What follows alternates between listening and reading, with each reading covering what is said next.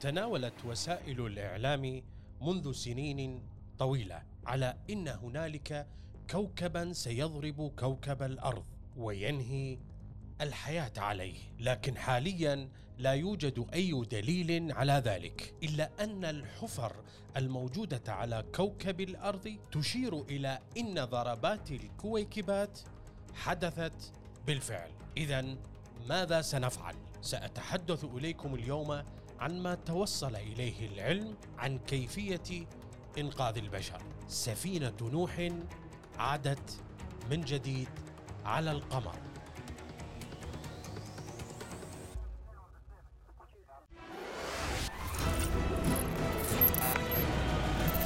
To be older, not always.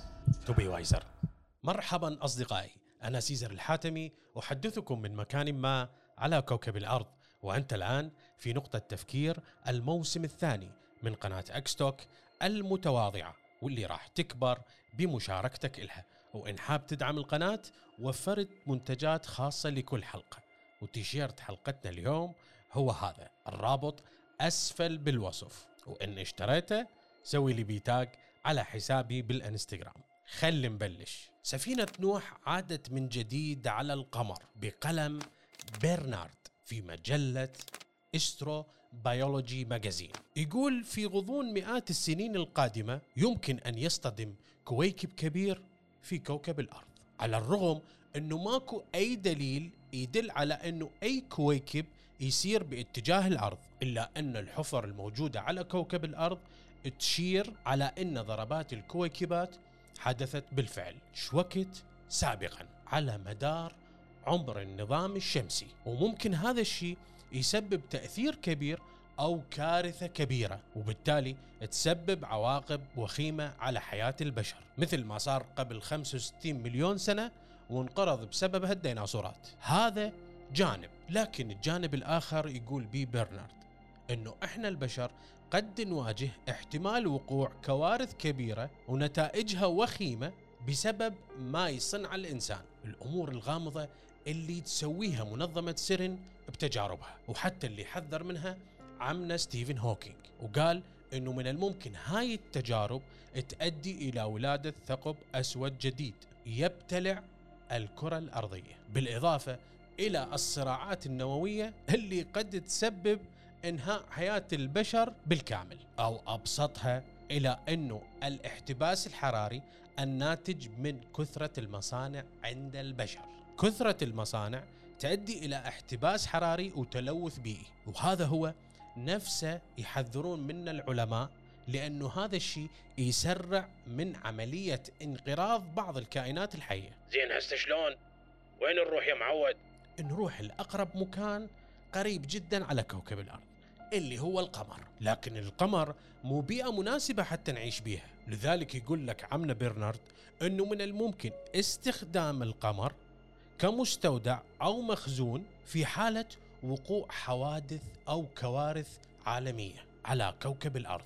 لذلك نستخدم القمر كقارب نجاة لأنه القمر أقرب بهواي علينا من المريخ. فإحنا نروح ونخزن شفراتنا الوراثية على القمر. هاي شلون حبيبي أنت؟ أنا أقول لك شلون يا حبيبي يا أبو القياصر. سابقا الدول العظمى تسابقت على الوصول على القمر لكن اليوم رجع هذا السباق. بس بشي مختلف. مرة من المرات إيلون ماسك قال نروح للقمر سياحة. وتوقع يا صديقي المشاهد العزيز إنه راح يخلون حتى شبكات 4G بالقمر. وتوقع إنه الخطط الموضوعة الآن على الطاولة من قبل الصين وروسيا هي عبارة عن خطط شرسة جدا لاستعمار القمر، لكن هي مو بس الصين وروسيا يا صديقي المشاهد العزيز، لا يا حبيبي، الولايات المتحدة الأمريكية عندها خطط على الطاولة أشرس، فلا تتوقع الأمريكان راح يقعدون ويشاهدون فقط بالتلسكوبات، ما يقعدون يشاهدون اللي يسويه الاتحاد الروسي والصيني، لا أنت غلطان. مثل ما قبل روسيا حرضت أمريكا على الصعود إلى القمر اليوم الخطة أكبر. أمريكا قالت بسنة 2021 راح نرسل أول امرأة على سطح القمر في مهمة اسمها ارثمست فقالت روسيا والصين إذا أمريكا ترسل امرأة إحنا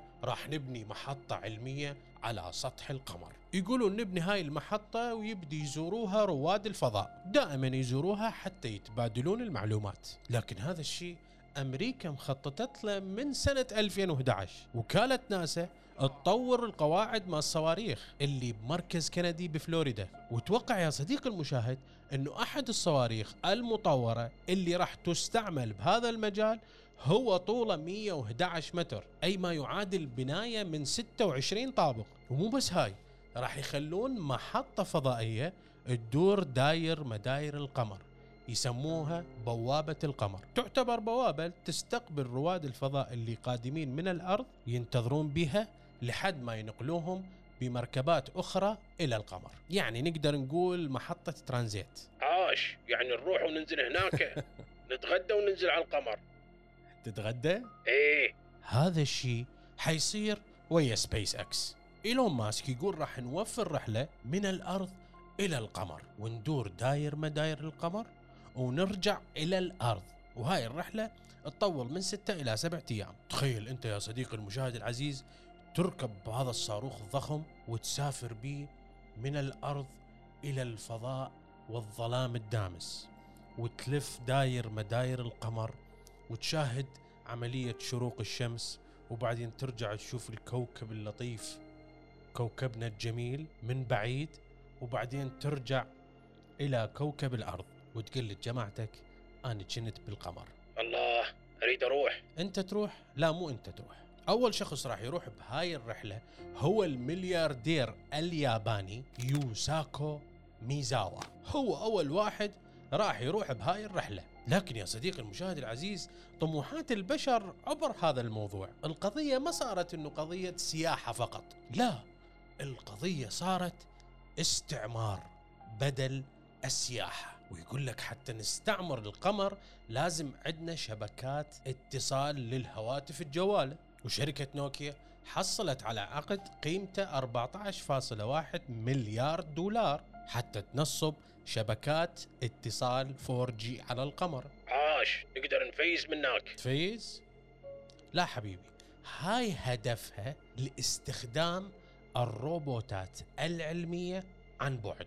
لكن يا صديقي المشاهد العزيز لو نفكر أنا وياك ونقول هم لويش العلماء يردون يوصلون الحيوانات المنوية والبويضات يخزنوهن بالقمر؟ هل هذا الأمر هو نفس الأمر اللي انطلب من النبي نوح أن يأخذ بسفينته من كل زوجين اثنين حتى ينجى بيهم من الطوفان اللي صار على كوكب الأرض. أنت شنو دا تشوف؟ هاي الفكرة هي نفسها فكرة سفينة نوح اللي نقذ بيها البشرية. شنو اللي يخفوا عنا العلماء حتى يخططون أن يخزنون كل المواد وكل البذور وكل الشفرات الوراثية وكل الحيوانات المنوية والبويضات يخزنوهن في مكان بعيد عن كوكب الأرض. في حين إحنا عندنا هواي بنوك على كوكب الأرض متخصصة لنفس الغرض. لكن اليوم إحنا نشوف إنه هاي البنوك أو هاي المستودعات راح تبدي تنبنى على سطح القمر. شنو اللي يخفوه عنا العلماء ويتصرفون مثل هاي التصرفات. هل أكو قلة قليلة من البشر هم اللي راح يستعمرون القمر ويسكنون هناك؟ هل هناك كارثة قريبة على كوكب الأرض راح تنهي بيها الحياة بكل أنواعها؟ وشنو الدافع اللي خلى العلماء أن يتصرفون مثل هذا التصرف؟ أنا أعتقد أن هنالك أمرا غير معلوم. لكن ما نقدر نقول يا صديقي المشاهد العزيز غير الله اللي يستر. ماذا تقول أنت يا صديقي المشاهد العزيز؟ اكتب رأيك بالتعليقات. وشكرا لكم وأراكم في حلقة قادمة. ولا تنسى تيشيرت الحلقة موجود أسفل بالوصف. شكرا لكم أخوكم سيزر الحاتمي.